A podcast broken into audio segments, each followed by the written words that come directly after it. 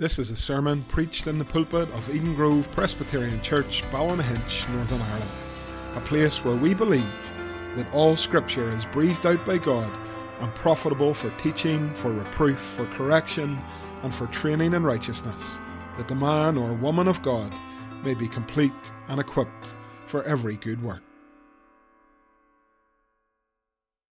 We turn to God's Word this morning, and we've nearly reached the end of our autumn series in the book of Second Corinthians. I preached through First Corinthians a couple of years ago. Those sermons are on our website. You can listen to those and work your way through those as well. But here we are today. We are in Second Corinthians 11, nearly at the end of the book. And God willing, by year's end, uh, we will have made it through uh, this wonderful passage.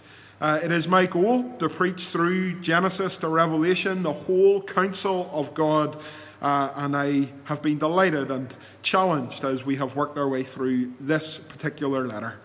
So we're in 2 Corinthians 11. Open your Bibles at home uh, to that passage. Read on with me and keep it open as this is preached. For this is the Word of God.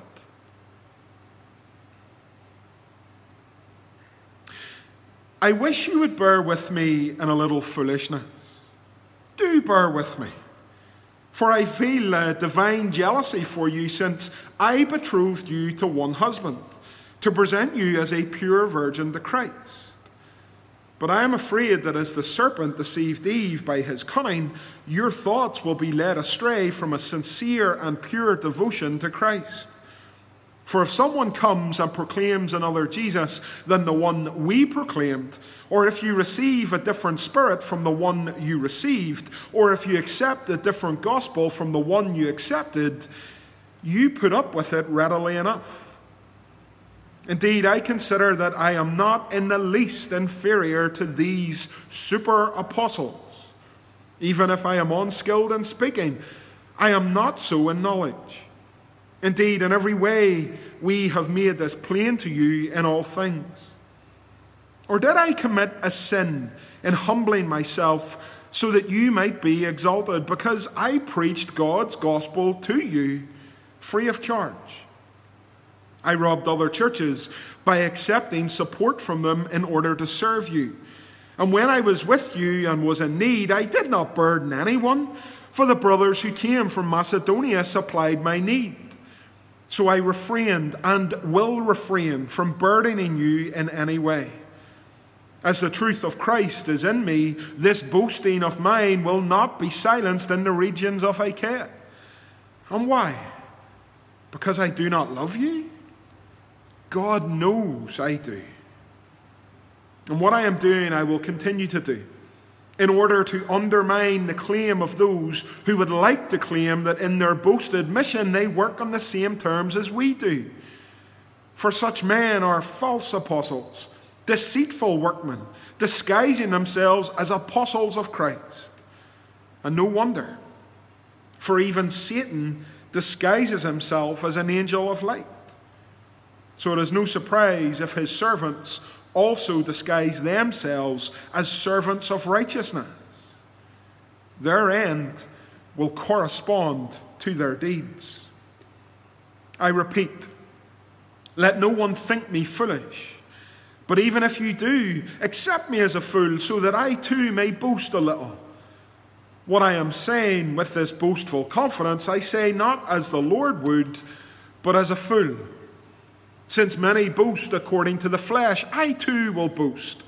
For you gladly bear with fools, being wise yourselves. For you bear it if someone makes slaves of you, or devours you, or takes advantage of you, or puts on airs, or strikes you in the face. To my shame, I must say we were too weak for that. But whatever anyone else dares to boast of, I am speaking as a fool. I also dare to boast of that. Are they Hebrews? So am I. Are they Israelites? So am I. Are they offspring of Abraham? So am I. Are they servants of Christ? I am a better one. I'm talking like a madman with far greater labours, far more imprisonments, with countless beatings, and often near death. Five times I received at the hands of the Jews the forty lashes last one. Three times I was beaten with rods. Once I was stoned. Three times I was shipwrecked. A night and a day I was adrift at sea. On frequent journeys, in danger from rivers, danger from robbers, danger from my own people, danger from Gentiles, danger in the city, danger in the wilderness, danger at sea, danger from false brothers, in toil and hardship, through many a sleepless night, in hunger and thirst, often without food, in cold and exposure. And apart from other things, there is the daily pressure on me of my anxiety for all the churches. Who is weak? Am I not weak? Who is made to fall? And I am not indignant? If I must boast, I will boast of the things that show my weakness. The God and Father of the Lord Jesus Christ, He who is blessed forever, knows that I am not lying. At Damascus, the governor under King Aretas was guarding the city of Damascus in order to seize me. But I was let down in a basket through a window in the wall and escaped his hands. Amen. And we thank God today for his precious word. There is an old saying that pride comes before a fall. And certainly I think it's incredibly applicable to the church here in 2020. We have endless resources here in the West. We have grand church buildings in order to meet. We are well established in the communities and, and society around us. We have been part of the culture and this country for generations. We have a wonderful, exalted position, and I suspect it has led to flabbiness, a lack of zealousness, and perhaps spiritual arrogance. You and I, as modern day Christians, we know it all, and yet if you were to hear my mother shouting, she would remind us, You know nothing. And often that is the case. Often, despite the fact that the gospel has been preached in these lands for generations, we are still all too quick to fall into falsehood. Many will know in this divided land of ours that the Protestants preach a gospel it is by grace alone, through faith alone, in Christ alone. Amen, and may that always be the gospel that is proclaimed in Northern Ireland and the surrounding nations. And yet, as I meet many from that so called Reformed background, the gospel has been twisted into something else. The gospel has turned into a labour that keeps the Ten Commandments. The gospel has been turned into uh, works based, which is centred around attending church and paying in and the odd time coming to the Lord's table. My friends, these things are not the gospel. The gospel declares that Christ Jesus died for sinners. The gospel is the good news, a declaration of what Christ has done. He was crucified for sin and raised for justification. Here is the gospel, and all of us must receive it by faith. This is the truth. And yet, we so quickly fall into error. Paul writes to the Corinthians in chapter 11, still taking on this defensive posture. The false apostles want to tell the Corinthians that Paul isn't up to much. He can't be trusted. He is a liar. He is slicked. He is someone that they should shun and, and put out of their fellowship. And Paul thinks the debates that are going back and forward and him having to defend his ministry is foolishness. He would much rather preach the precious gospel and see the church built. But instead, he goes in the defensive and he plays the fool to show the foolishness of the false apostles. Paul says, I wish you would bear with me in a little foolishness in verse 1. Do bear with me. And he is about to go to point out the reality that here the false apostles indeed are the ones that cannot be trusted. They are the ones who are pushing a false gospel. They are the ones that are building a ministry and a church that is centered around them. And so Paul speaks because Paul knows how precious the local church is to the Lord Jesus Christ. And Paul understands that the fight that is in front of him must be fought. None of us like fighting fights.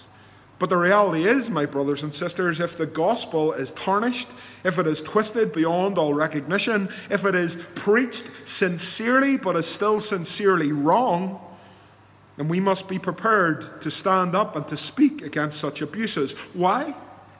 Because eternal life or eternal judgment is at stake.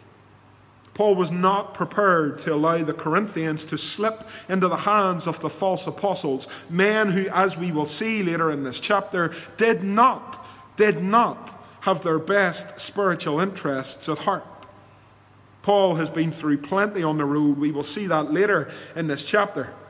And some might look at the Corinthians and the, the arguments that have come out and the abuse that Paul has received, and they might end up saying, well, well, Paul should have just walked away. Why would you put up with this? Shake the dust off your feet and let them get on with it. But Paul couldn't do that. He says in verse 2 I feel a divine jealousy for you, since I betrothed you to one husband to present you as a pure virgin to Christ. See, this is how Paul views the local church in Corinth. Not as a, a, place where he can go and scheme them out of money, not as a place where he can manipulate them and, and bring them to a situation where they look at Paul and say, Oh, there's our hero, there's our leader, there's our king. But instead, Paul sees the relationship between him and the local church as a father presenting his virgin daughter to the Lord Jesus Christ. And I know some might think of that imagery and think that's a bit strange, but it's absolutely not. It's entirely biblical. The church of Jesus Christ is the bride of Christ, He is the bridegroom. And He loved His bride so much that He died for the sake of His bride. Christ died for the elect, Christ died for His church. And so Paul sees that relationship. He says to the Corinthians, I love you. I love you like a father loves his daughter, and I presented you to Christ. But I am afraid, verse 3, that as the serpent deserved Eve by his cunning, your thoughts will be led astray from a sincere and pure devotion to Christ. This is what is at stake in Corinth. It's not a matter of Paul's reputation. He doesn't want to put these people right just so Paul can say, oh, at least they think I'm a hero. The issue at stake is the gospel. And make no mistake, nothing has changed to this very day and age. The issue is always the gospel. I know it might seem at times personal. I know at times it might be seen as an attack on the minister, or an attack on a fellowship, or an attack on reputation, but ultimately the enemy rages against the church because he hates the gospel. This precious gospel, this precious declaration of the good news is at the target and the front of Satan's mind. He wants it destroyed. He wants no one to hear it. He wants no one to be saved he rages for his time is short. And so Paul is worried. And just as Adam and Eve were deceived by Satan in the garden, so too the men and women in Corinth will be led astray from Christ. You see, what is going on with these false apostles is that they have come and proclaimed another Jesus. It is that they have come and proclaimed another spirit. They have come and proclaimed another gospel. Paul says that in verse 4. And he urges these men and women that, that if anyone does that, if anyone comes and, and preaches a different gospel, then they should be put out. They should be rejected. And yet, as verse 4 comes to a close, the Corinthians put up with it. The Corinthians are happy enough to, to listen to it. Friends, I can only imagine Paul's brokenheartedness over this the gospel that he had preached, the gospel which these men and women received, well, they were now hearing a different gospel and they received it. They put up with it.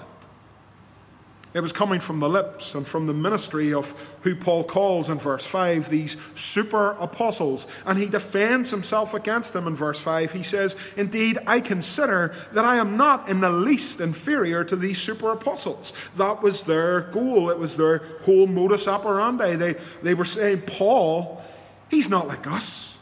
He's not good enough like us. He's not good looking. He doesn't sound well. This Paul is inferior to us.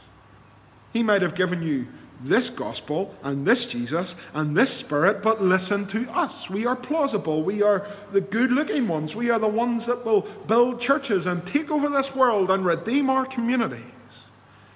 And Paul says, I'm not having any of that. I am not the least bit inferior to these super apostles.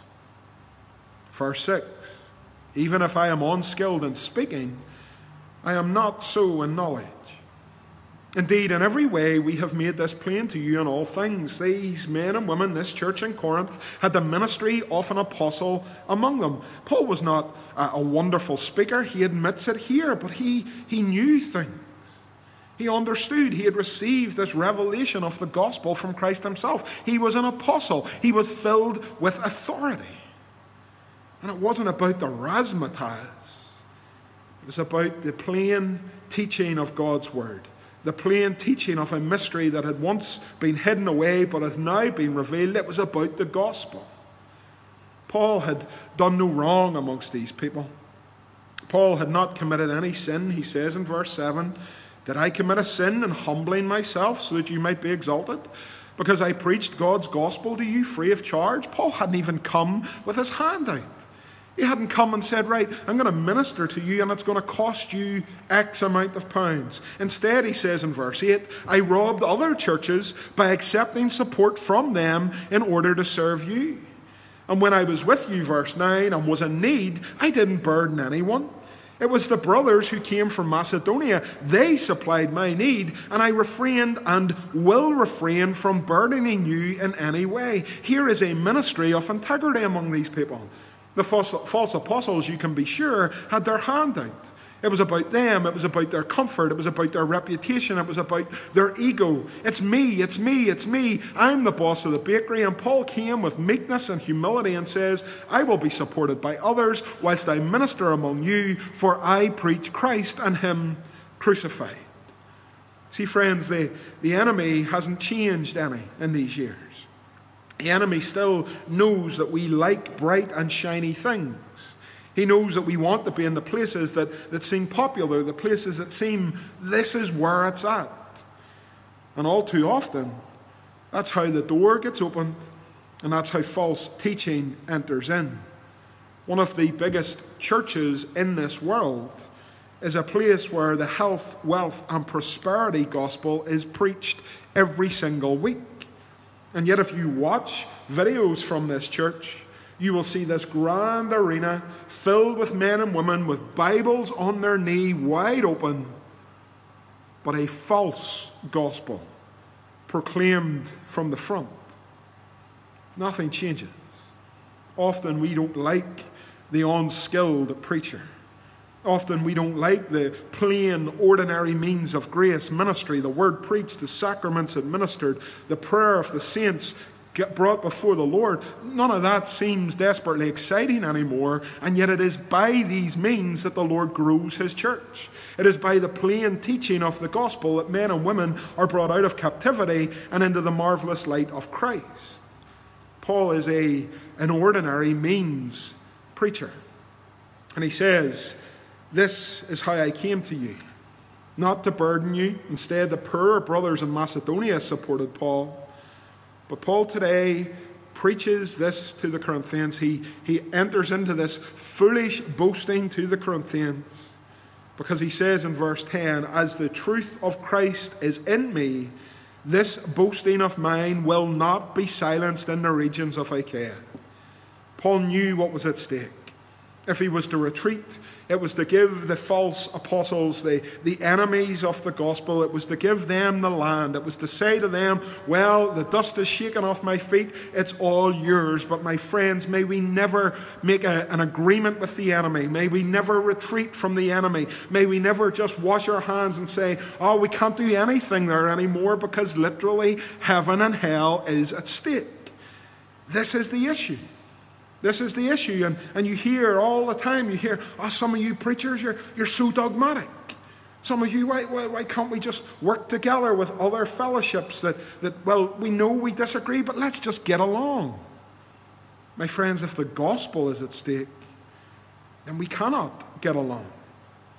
We may, may, may want peace desperately, we may earnestly desire it, but if another Christ is proclaimed, another spirit is proclaimed, another gospel is proclaimed, then it is time to engage in spiritual warfare. Paul boasts in foolishness. He knows that. He doesn't want to be this look at me kind of guy, but he engages with these false apostles in order that he will not be silenced, but so that they will. And why? Verse 11 because I do not love you. God knows I do. God knows I love you, Corinth. God knows that I, I enter into this because I love you and, and I'm concerned about the church of Jesus Christ. And what I am doing, I will continue to do, verse 12, in order to undermine the claim of those who would like to claim that in their boasted mission they work on the same terms as we do. They certainly do not. They certainly do not. The false apostles are not driven by the gospel. The false apostles are not men that want to preach Christ and Him crucified. They are puffed up, they are exalted. It is all about them. A few years ago, a false teacher came to Belfast. And I wasn't at the meeting that he spoke at, but I've heard that he rode onto the stage on a bicycle. What is that about? What is that about? What was that for? Certainly it was uh, razzmatazz. Certainly it was interesting, but I can't help but feeling that it drew the attention to him. And afterwards, as he was selling his books, he would only sign books that you bought there and then that night. See, there's a big industry in the church today an industry of evangelicalism. Well, we're all Christians. We're all evangelicals, and yet when you drill down into the teaching of some of these charlatans, you realize that they have taken the ancient faith and they've twisted it and manipulated it and turned it upside down. Christ is decreasing in their faith, and instead they increase. One famous prosperity preacher a few years ago sent word out to his congregation about how they could pitch in in order to buy him a fancy jet. Because after all, he was flying across the world preaching the gospel and they could support this ministry.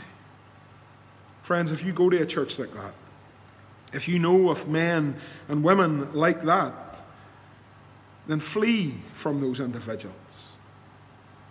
They do not work on the same terms as the apostle did nor do the enemies that Paul is facing. He says in verse 13, such men are false apostles. They are deceitful workmen, and they are disguising themselves as apostles of Christ. They are not.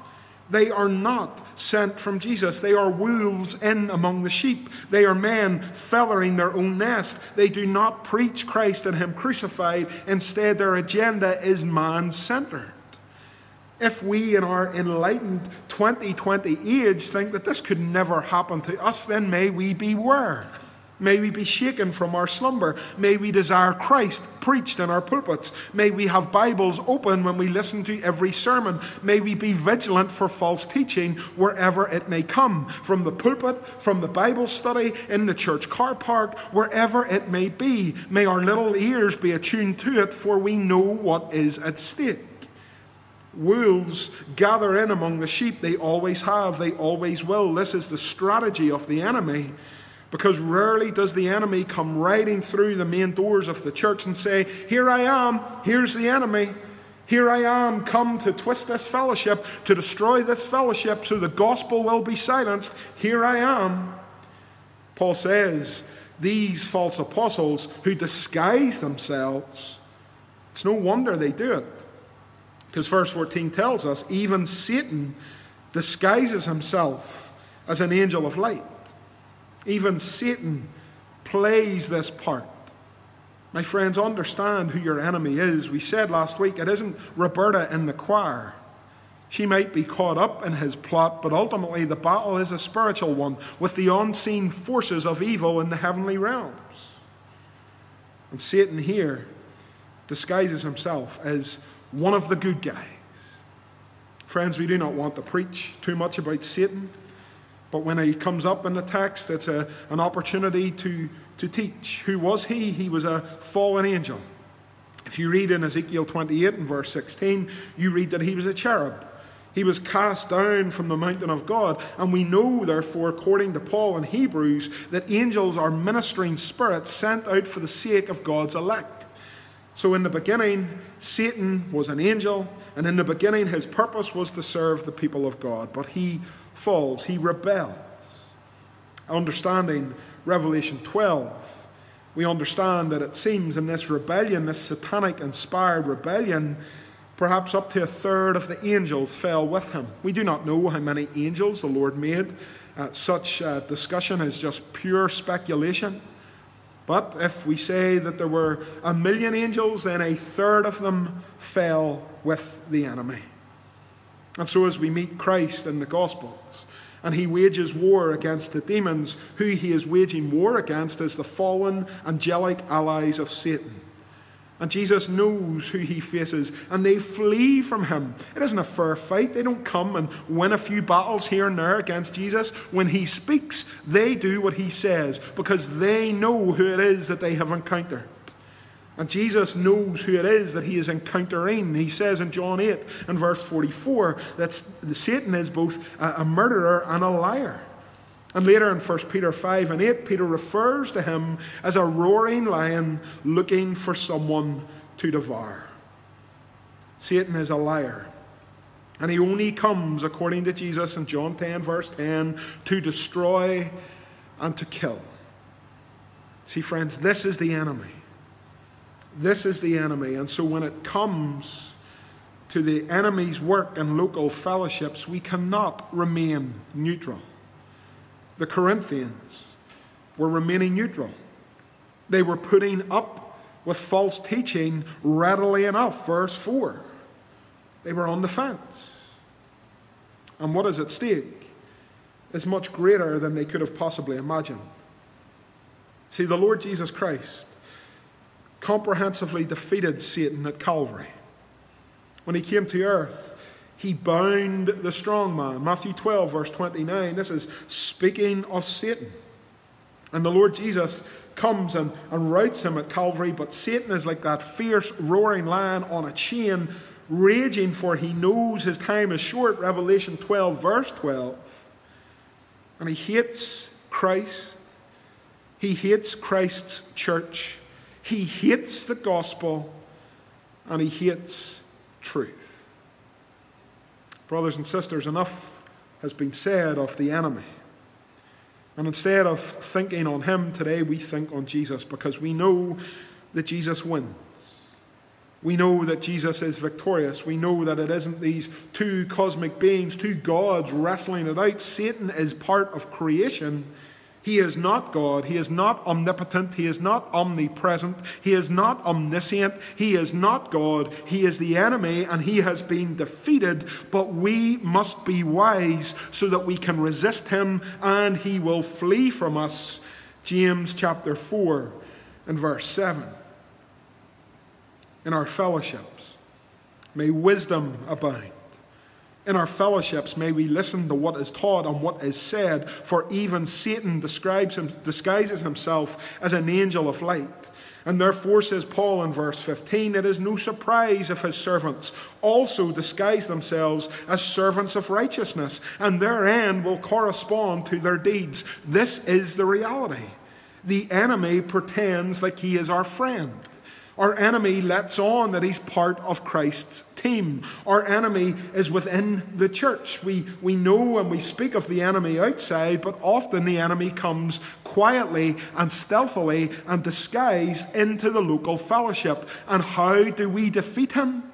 Like we said last week, not by fighting fire with fire, not by rumor and lie and innuendo, but with the gospel with the scriptures, with, with the gift of prayer, with the sacraments, we wage spiritual war, always vigilant, for we know what is at stake. Satan attacks Christ, and Satan attacks his bride, and Satan attacks the gospel and wishes it to be silent.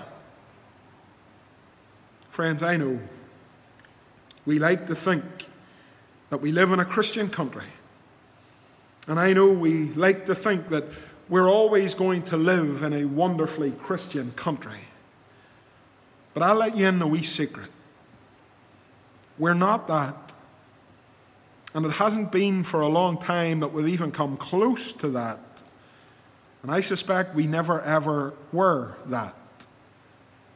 We are pilgrims, pilgrims in a barren land pilgrims who are called to be salt and light in this world, but pilgrims who are called to be ever vigilant as the enemy seeks to silence the church of Christ. Paul understands this, understands what is at stake. And as such, he is certainly no fool. He says in verse 16, I repeat, let no one think me foolish, but even if you do, accept me as a fool, so that I may boast a little.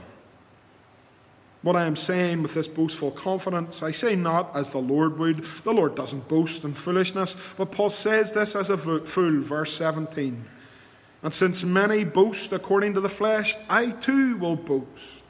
These men and women gladly bear with fools. These false apostles are fools.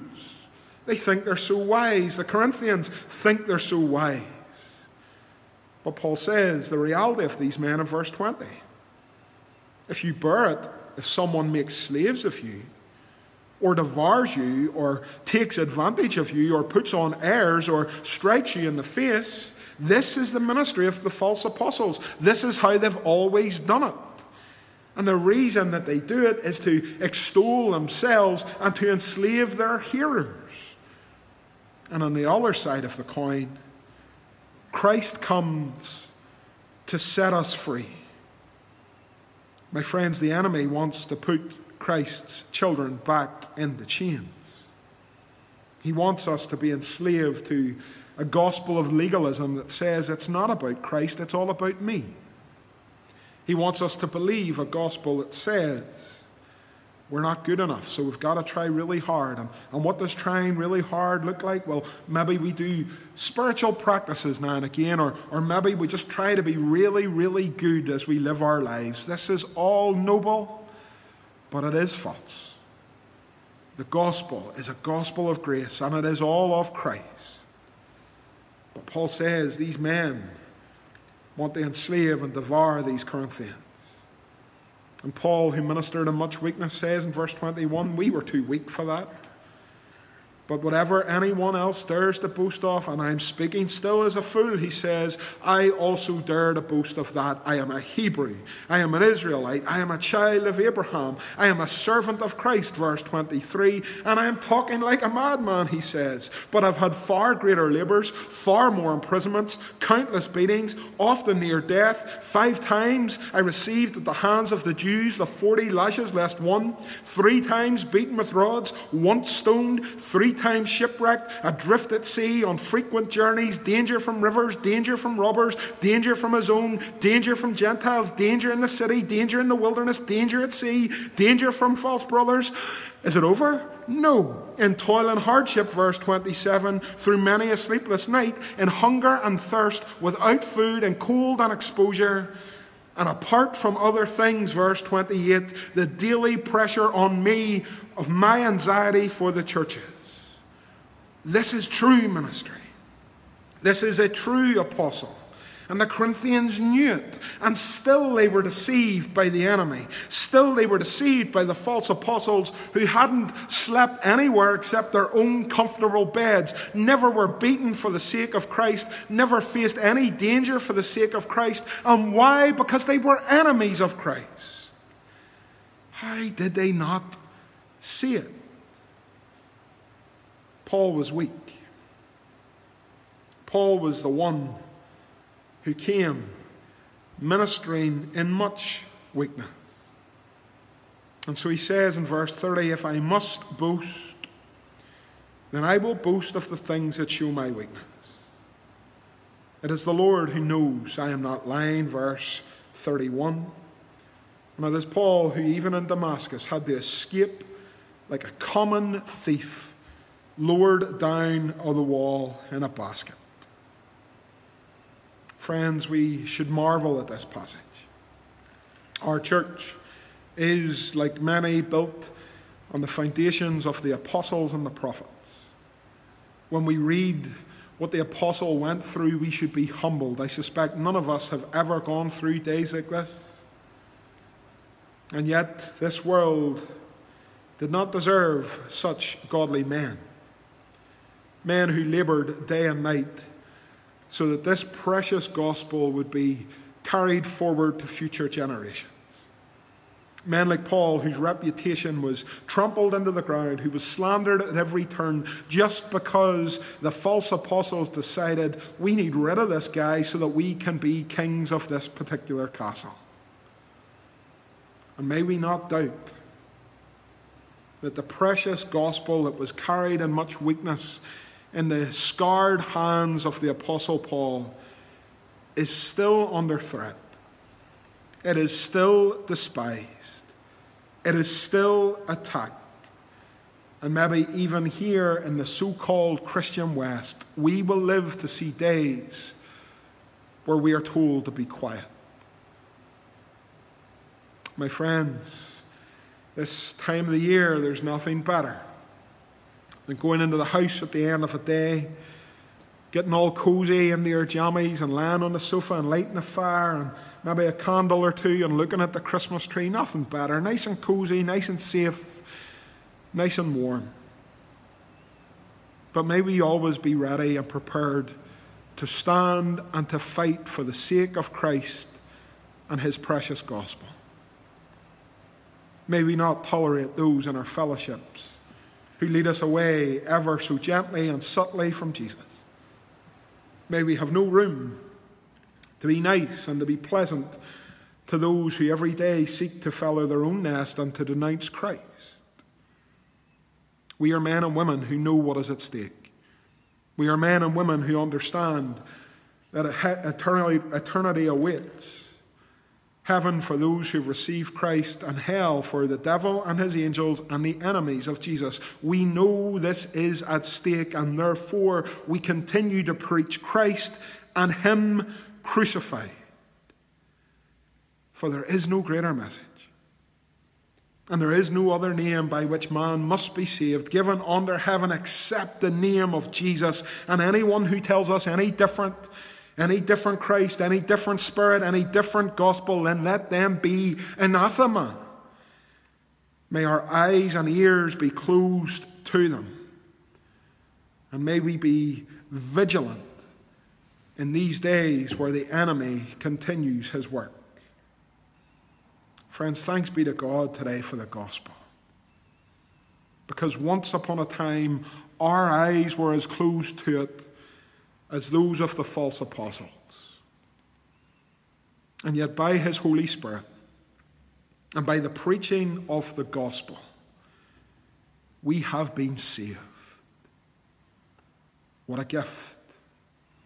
What an extraordinary, precious gift. It's worth holding to. It's worth defending. It's worth passing on. And my friends, those of you who today are considered enemies of Christ, it is worth believing. There are many false gospels that you have heard, many that you've told yourself. Today I stand before you and promise you before Almighty God that I tell you the truth. You must be born again. Anyone who has ever told you otherwise is a liar and part of the wrong side. You must be born again. And Christ Jesus is ready, willing, and able to save to the uttermost all of those who call upon him. Call upon him today. He does not come to enslave you. He does not come to beat you, devour you, or take advantage of you. He comes with no airs and graces. He comes as a servant, as a little lamb, to die for those whom he loves. This is the gospel, the good news of the crucified and risen Lord Jesus. Believe on him today, and you will be saved.